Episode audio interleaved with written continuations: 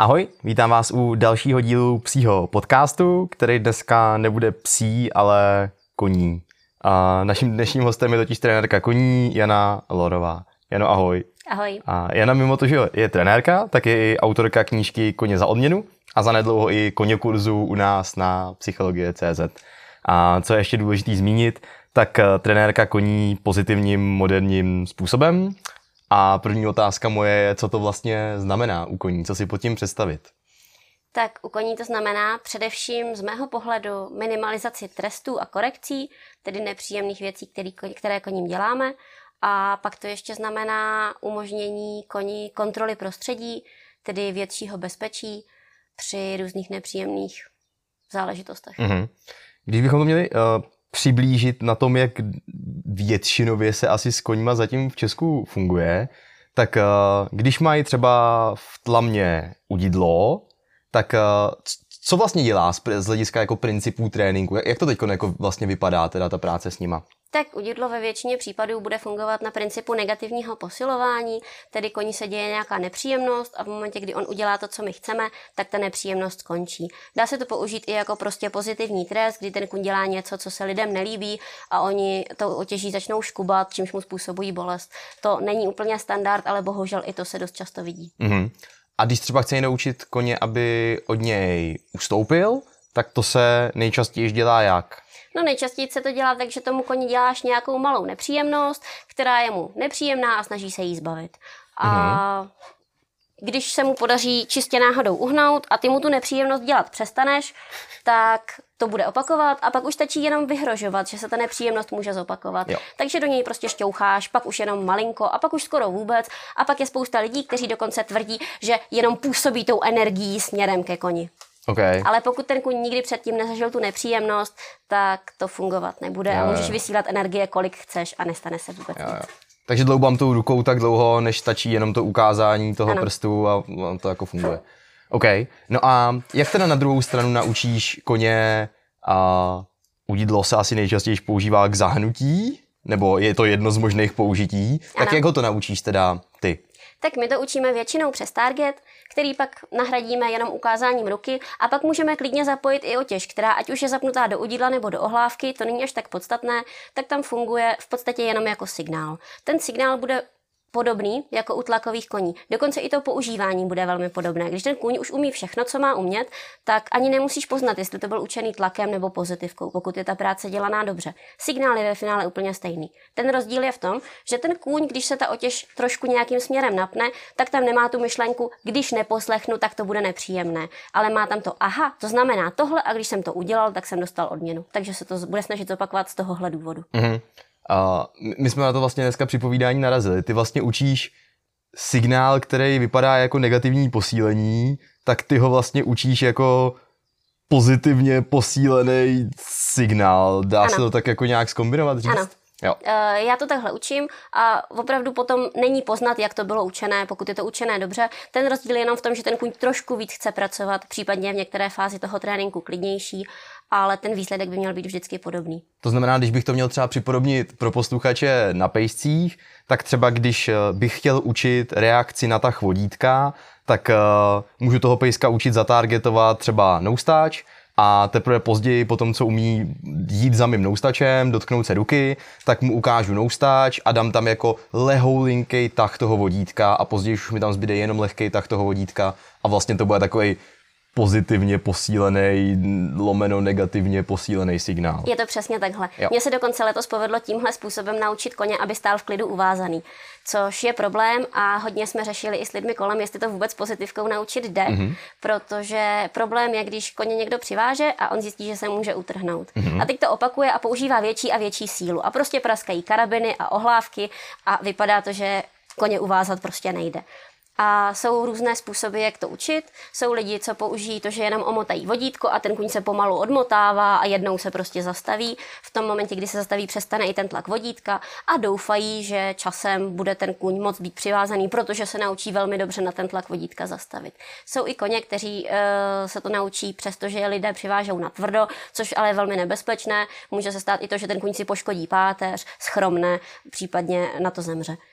A já jsem využila přesně to, co popisuješ, kdy jsem nejprve naučila koně, že jde za buď rukou nebo targetem, poté jsem přidala vodítko a poté jsem držela koně u uvaziště, ještě jsem ho ani neuvazovala, jenom jsem ho držela a naučila jsem ho přesně tenhle princip. A když v tomhle měl dostatečnou výdrž, tak jsem postupně začala opatrně uvazovat hmm. a ve finále to vedlo k tomu, že na vandru mi vydržel kuň dvě hodiny uvázaný u stromu v klidu stát. Super. To by nezvládla spousta pejsků asi ani. to je moc hezký.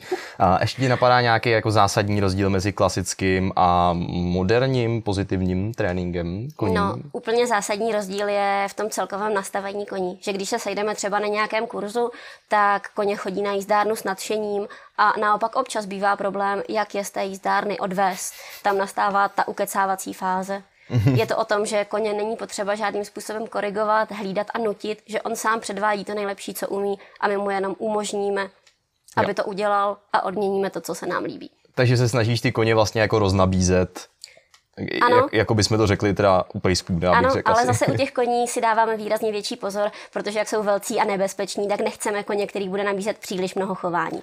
Z toho důvodu se snažíme hodně posilovat nabízení klidných chování, která se nám hodí vždycky, jako je třeba stání nebo klidná chůze. Jo, jo, super, to mi docela nahráváš na, na, na další otázku, přesně jsem se chtěl zeptat, co jsou ty základní chování, který vlastně s koněm mučíš. A pravděpodobně to nebude sedni a lehni, ale noustač už se asi docela blíží. Určitě. A ještě před tím noustačem tam máme klidné stání, mm-hmm. kdy noustač může zároveň toho koně i uklidnit, aby v klidu stál, takže tam je to kuň od koně, co mu vyhovuje víc. Pokud kuň umí v mé přítomnosti v klidu stát a odpočívat, tak je to určitě chování, které využiju. A potom z těch pohybových chování je to klidná, pomalá chůze. OK. A když si teda zmiňovala noustač, tak eh, jak na to u koně nejčastěji zkrátka jdeš, když přijde úplně kůň, který jako je na nějakém začátku, nemá nějakou zásadní asi historii práce tlakem a byl by to možná ideální kůň, s kterým chceš začít trénovat, tak jak, jak zkrátka poješ na noustač u koně? E, u takového koně se dá využít i to, že koně jsou přirozeně velmi zvědavá zvířata, takže když se objeví nějaký nový předmět, tak ho budou chtít proskoumat. A koně zkoumají předměty pomocí nosu a očichávání. Takže nejjednodušší způsob je vzít třeba tušírku nebo klacek a na to napíchnout míček který upřesní to, kde přesně se má kůň dotýkat. Mm. Což je způsob, který bude skvěle fungovat s koněm syrovým. Ovšem, pokud se k nám dostane kůň, který nemá s lidmi dobré zkušenosti a třeba ho někdo tloukl, tak jakýkoliv předmět, který po, po, připomíná byč v ruce člověka, mu může připadat velmi nebezpečný a rozhodně se k němu nebude přibližovat. S takovými koňmi lze dělat toustač na ruku, ale úplně to nedoporučuji, protože když si koně začnou chňapat, zkoumat, nebudou si jistit tím, co mají dělat, tak to může být nebezpečné. V takové situaci se dá použít třeba houba, kterou si vezmu do hmm. ruky. To už nebude připomínat ten bič, ale přitom to pořád bude bezpečnější. Jo, jo, takže vybereš si nějakou pomůcku, kterou zkrátka nemají spojenou s tím, že, jí, jako, že je s ní někdo bacil ano. nebo něco podobného. A tušírka to je takový ten dlouhý, nebo ne dlouhý, spíš kratší je to delší bič. bičík. Delší bičík, okay. Je to kratší než lanžovací bič, ale delší než skokový okay. bičík. Což mi mimochodem přijde hrozně hezký, že ty vlastně tuhle pomůcku, která se typicky používá k tomu, že toho jako koně si nějakým způsobem jako popoháníš nebo nějak jako bacíš, takže ty si z ní udělala target stick, tak by to vlastně přijde hrozně hezky jako uh, taková ukázka toho, jak se ten trénink jako změnil. Uh, super. Mimo, za, mimo stání klidného a mimo noustače, co je ještě pro tebe to úplně základní chování? Ještě, ještě pomalu chůzi si vlastně zmiňovala, ano. že jo? A tak pak jsou tam už chování, která nejsou úplně základní, ale pro běžné ošetřování toho koně se velmi hodí. Eh, je to klasicky zvedání nohou, mm-hmm. stání, když člověk koně obchází a kontroluje mu celé tělo a ustoupení člověku, když potřebuje projít. Jo. A jak toho koně vlastně teda rozejdeš? No, z pravidla za targetem. Je to hmm. asi úplně nejjednodušší způsob. Druhá taková elementární možnost je, že ho naučím udržovat pozici hlavou vedle mě a pak se o trošku pohnu a on tím, že se bude chtít znovu dostat do té pozice, tak se mnou přirozeně popojde. Případně mu můžu pomoct tím, že ho znovu zavolám do lekce a on zase vytvoří nějaký pohyb směrem ke mně. Hmm, super. A to znamená, pro spoustu chování používáš targety, nebo? No, ne pro spoustu? Ono lze target použít pro naprostou většinu chování a je potřeba se vždycky rozmyslet, jestli mi jde o to konkrétní chování a chci ho co nejrychleji vytvořit, nebo jestli ho učím, abych učila koně přemýšlet, a nebo jestli mám ještě nějaké další důvody. Mm-hmm. Ten target koní hodně usnadní to, co má dělat a on to udělá. Ale je otázka, jak moc o tom chování jako takovém ve skutečnosti přemýšlí. Mm. Jestli ví, co dělá nohama, jestli ví, kde má kterou část těla, jestli si vůbec všímá pomůcek, které jsou kolem něj.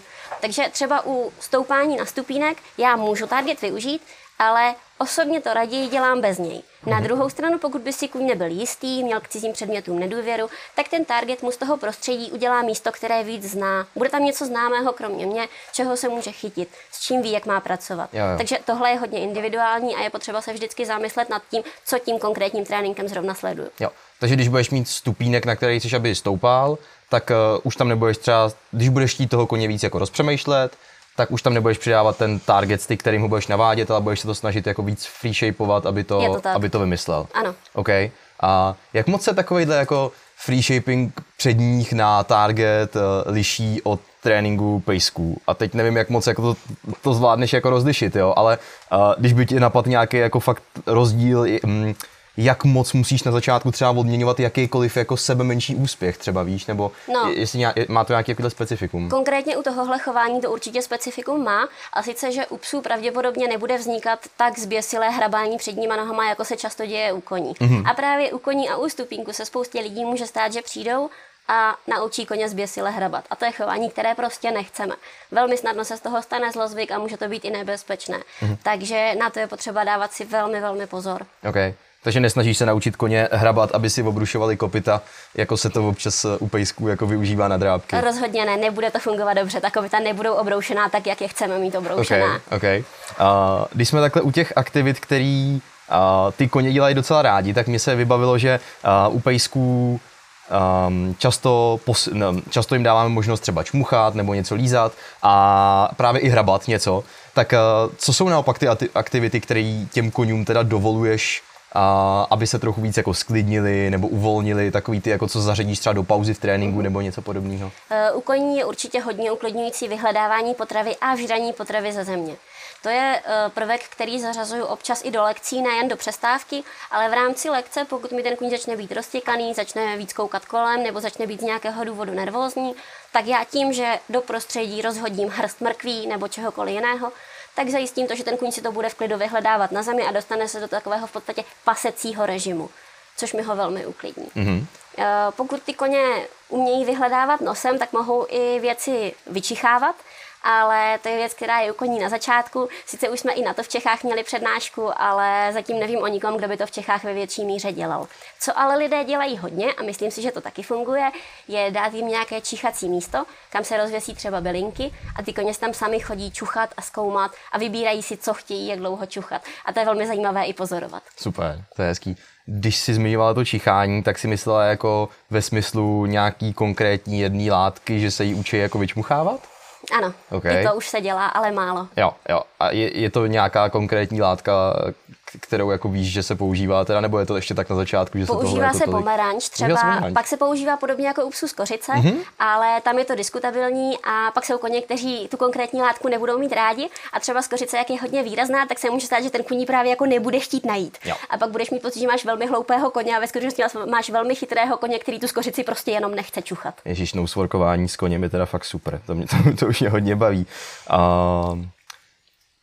ještě jsem se chtěl na něco k tomu noseworku u koní zeptat a teď mi to úplně vypadlo, to je jedno, když tak se k tomu, když tak se k tomu vrátím. A ještě je nějaká jiná aktivita než eh, hledání a čmuchání na zemi a, a čichání bylinek, nějaký jako lízání by mě typicky napadlo, jo? něco jako, že jako máš u psů kong, tak eh, něco podobného se u koní používá? Eh, Tam je to hrozně individuální. Znám několik koní, kteří se lízáním uklidňují. Dokonce kamarádka má koně, který je schopný jí lizat ruce a nohy třeba 10 minut, ale není to úplně běžné a spousta koní to dělat nechce. Mm-hmm. Co ale pomoct může, je vzájemná péče o srst, tedy drbání. Ale zase záleží, jestli je to kuň, který to má rád a který o to zrovna stojí. Není to úplně pravidlo, že by to platilo pro všechny koně. Vzájemná péče jako člověk kůň? Ano, nebo i koně mezi sebou, oni to tak používají uklidňujícím způsobem a vzájemná péče člověk kuň taky. Tam je potřeba si jenom na začátku, když s koněm tohle zavádím, nastavit ta pravidla, jak moc chci, aby kuň drbal mě. No to jsem si právě jako říkal, že to drbání tím kopitem zase taková pecka být nemusí. Oni se drbou zubama OK. a umějí se drbat jenom horním piskem. Pokud já si pohlídám, aby to ten kuň skutečně nestupňoval na zuby, tak s jedním koněm jsme dělali to, že já jsem drbala vší silou a on mi jemně horním piskem masíroval záda. To je dobrý, to je dobrý. Takže Ale- nejenom nosework, ale i masáž koní už jako se dá. Ano. To je hezký, to je moc hezký. Um, Když jsme zmiňovali ty metody, kterými s těma pejskama pracuješ a zmínili jsme, že často to může být targeting, může to být i free shaping, jak, jak moc využíváš vlastně třeba jenom jako navádění za potravou, který, jako luring, který u pejsků používáme vlastně, nebo můžeme používat docela často? Uh, málo. Málo. Málo a teď eh, jako do jisté míry se to používat dá, hodně lidí to používá třeba při protahování toho koně, když chtějí, aby ohnul krk, tak jak nejvíc můžou, aby si protáhli všechny svaly a co je potřeba ale uh, dělám to hodně omezeně, spíš jdu cestou nějakých targetů. Nicméně je dobré, když to ten kuň umí a když to ten kuň zvládá v klidu. U koní je problém v tom, že když už tu odměnu vidí a ty s tím, jim s tím uhneš, tak je to může strašlivě vytočit. Mm-hmm. Takže mm-hmm. dá se to naučit, ale opatrně s tím. Jo. A když jsi zmiňovala to vytáčení, tak my jsme, nebo ty si na začátku zmínila i bezpečnost. Um, co je to hlavní, na co jako dávat pozor, když zkrátka mám před sebou jako půltunový zvíře, tak je to asi jako menší sranda v některých smyslech než prostě 20 uh-huh. i 40 kilový pes. Uh-huh. Určitě emoce toho koně. Uh-huh. Je potřeba naučit se číst jeho emoce a vědět, v jakém je emočním rozpoložení. Jsou k tomu na YouTube úžasná videa, asi 8 krátkých dílů, dohromady to má zhruba hodinu a myslím si, že se každému vyplatí se na to podívat, protože vědět, jakou má ten kuň náladu, mi strašně pomůže. Jakože tam je etogram toho koně. Tam jsou nějaký videa, uh, myslím, že je natočil Connection Training mm-hmm. A uh, jsou tam emoční okruhy, v jaké náladě se ten kuň zrovna nachází. Vychází to z výzkumu uh, biolo- neurobiologa, myslím, mm-hmm. uh, Panksepa, který mm-hmm. to zkoumal na savcích všech a jelikož koně jsou savci, tak ten mozek mají hodně podobný mm-hmm. a uh, je tam spousta informací o tom, v jakém emočním okruhu s tím koněm můžu pracovat, kdy už se naopak vůbec pracovat nedá a jak s tím zacházet a jak případně upravit i prostředí, aby se ten kuň cítil lépe. Hmm, tak super, tak vím, co budu dneska večer zkoumat. a co jsou věci, které se týkají takového toho obecnějšího welfareu koní, než jenom toho tréninku, ve smyslu, uh, Často se bavíme u pejsků, jak by mělo vypadat prostředí, když je přivedem domů, když si přivedu štěňátko, že se má nějak jako um, papi průvnout trošku jako to prostředí, že posk- poschválám kabely a tak. Uh-huh. Tak uh, jak to jako tohle vlastně vypadá u koní? Jak, jak, co by měli mít ve výběhu, jak by ten výběh měl vypadat vlastně? Tak u koní je to hodně složité, bych řekla. Je to hodně složité i vzhledem k podmínkám v Čechách, protože spousta lidí má toho koně někde ustájeného a nabídka toho, kam ho můžou ustájit, je, řekla bych, nedostatečná. Na jednu stranu je nedostatečná, na druhou stranu je podhodnocená. Já můžu popsat nějaký koňský ráj, ale ten koňský ráj skoro nikdo nemá. OK, tak popiš protože, koňský ráj, ale to je to, co mě vlastně zajímá. Protože ono to začíná už stádem. Mm-hmm. Kuň potřebuje stádo, kterému vyhovuje. No a to taky znamená, že třeba když máš doma koně tři, takže si koupíš toho čtvrtého, aby si dotvořil to dokonalé stádo. No ale ono se taky může stát, že ten čtvrtý kuň ti do toho stáda nezapadne a že budeš kupovat pátého, šestého a sedmého, aby si konečně vytvořil to rodinné stádo, které teda naplní všechny potřeby všech těch koní, mm-hmm. což není úplně legrace, takže tam většina lidí jde nějakou cestou kompromisu. Pak, co koně určitě potřebují, je pohyb a prostor. Zase je to individuální, jsou koně, kteří ho potřebují víc a koně, kterým stačí míň, ale všichni koně se potřebují hýbat. Hmm potřebují nějaký stín, kam se schovají před sluncem, případně před deštěm. Mm. Ideální je přístřešek, úplně dokonalá bývá kamenná stodola, protože tam, jak je tam tma a chlad, mm-hmm. tak tam nelétají ani mouchy, takže to pro spoustu koní bývá nejoblíbenější místo. Jo. Uh, co spoustě koní strašně moc pomůže a zlepší jim život, je možnost volby. Tedy to, že ty koně si mohou rozhodnout, kdy budou ve stodole, kdy budou žrát, kdy budou lízat sůl, kdy se napijí, kdy budou s nějakým jiným koněm a kdy budou sami. Takže je potřeba mít i zákoutí a prostředí, kam si ty koně mohou odejít do klidu. Mm-hmm. A čím víc možností téhle volby ti koně mají, tak tím bývají spokojenější a sebevědomější. Ale samozřejmě, pokud má někdo v okolí jenom stáje, kde prostě koně na noc chodí do boxu a přes den se pouštějí do nějakého výběhu, tak je na tom hůř. A zase jsou koně, kteří si zvyknou i na takové prostředí a jsou koně, kterým to vůbec vyhovovat nebude. Mm-hmm. Aha. Když jsi zmiňoval to skládání stáda, to už jako není asi úplně sranda teda to jako poskládat. Tak eh, kde se typicky hledá takováhle informace? Nebo je to něco, s čím by si spřála, aby kontaktovali trenéra koní? Myslím si, že tam to hlavně většinou skončí na tom, že i když budeš mít tu myšlenku, jak by to stádo bylo dokonalé, tak už tě stopnou třeba finanční prostředky. Mm-hmm. Protože málo kdo si může dovolit pořizovat si další a další koně prostě jenom proto, že by to těm jeho mohlo dělat radost. Jsou nějaké obecné principy, které budou platit, ale zase to nebude platit úplně pro všechny a je to individuální. Myslím si, že je docela hezké, když má člověk možnost volby, respektive když má kůň možnost volby, třeba mezi dvěma stády. Protože v momentě, kdy mám doma malý počet koní, tak jsou prostě odkázaní na to, že musí být spolu. Musí spolu nějakým způsobem vycházet, musí spolu kamarádit. A oni spolu budou kamarádit, protože jim nic jiného nezbyde, takže si prostě budou odhánět mouchy, budou se vzájemně drbat. Ale je možné, že kdybych jim dala na výběr, tak si každý najde kamaráda jiného. V tom je zase výhoda těch stát větších, kde je těch koní třeba 20. Mm-hmm. Ale zase to může nevyhovovat koním, kteří chtějí více klidu. Takže tohle je hodně individuální záležitost. Jo. Jo, jo. A ještě jedna důležitá věc, když jsme zmiňovali tu bezpečnost toho tréninku, tak uh, u koně může být vlastně docela zásadní chování to, aby s, jako v přemíře snahy a když ho hezky roznabízíš, tak aby se na tebe neustále nelepil. Uh-huh. To znamená, chceš ho učit i to, aby uměl ustoupit. Uh-huh. Jak se to nejčastěji dělá? Když ho nechci takhle dloubat do toho zadku prostě uhní a, a pak mu tam takhle tím prstem jako vyhrožuji. Pozitivkáři to nejčastěji dělají targetem. Tedy já ten target dám někam, aby se ten kůň dostal do pozice, která je nám oběma příjemná. Mm-hmm. Případně se ten kůň dá i někam kotvit k, něka, k nějakému stacionárnímu targetu nebo na podložku. To znamená primárně to řešíš targetem přes hlavu, a nebo jenom tak, že dám target mezi sebe a koně a ten kuň se bude držet u něj a už nepůjde blíž ke mně. Jo, jo. A už okay. mám nějaký prostor. OK. No super, tak uh, budu mít poslední naší jako obecnou otázku, a, která se teda většinou týká pejsků, tebe se bude týkat koní, tak co by se ti líbilo, kdyby se v Česku změnilo v tom, jak s koňma vlastně jako existujeme, jak je, jak, uh, no, jak vypadá ten náš život s nima.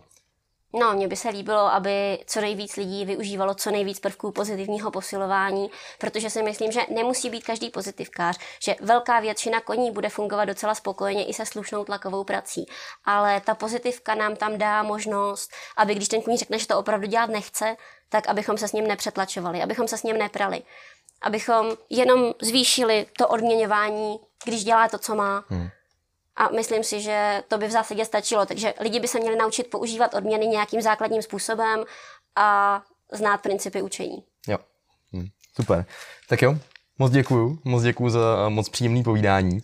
A pro vás ještě zmíním, že pokud se vám tohle naše koňské povídání dneska líbilo, tak eh, se společně s náma můžete těšit i na Koňokurs, kde všechny tyhle věci, o kterých jsme tady mluvili, budou ukázaný a myslím si, že už teď ho můžete najít u nás na webu a minimálně se podívat, jak eh, bude vlastně vypadat.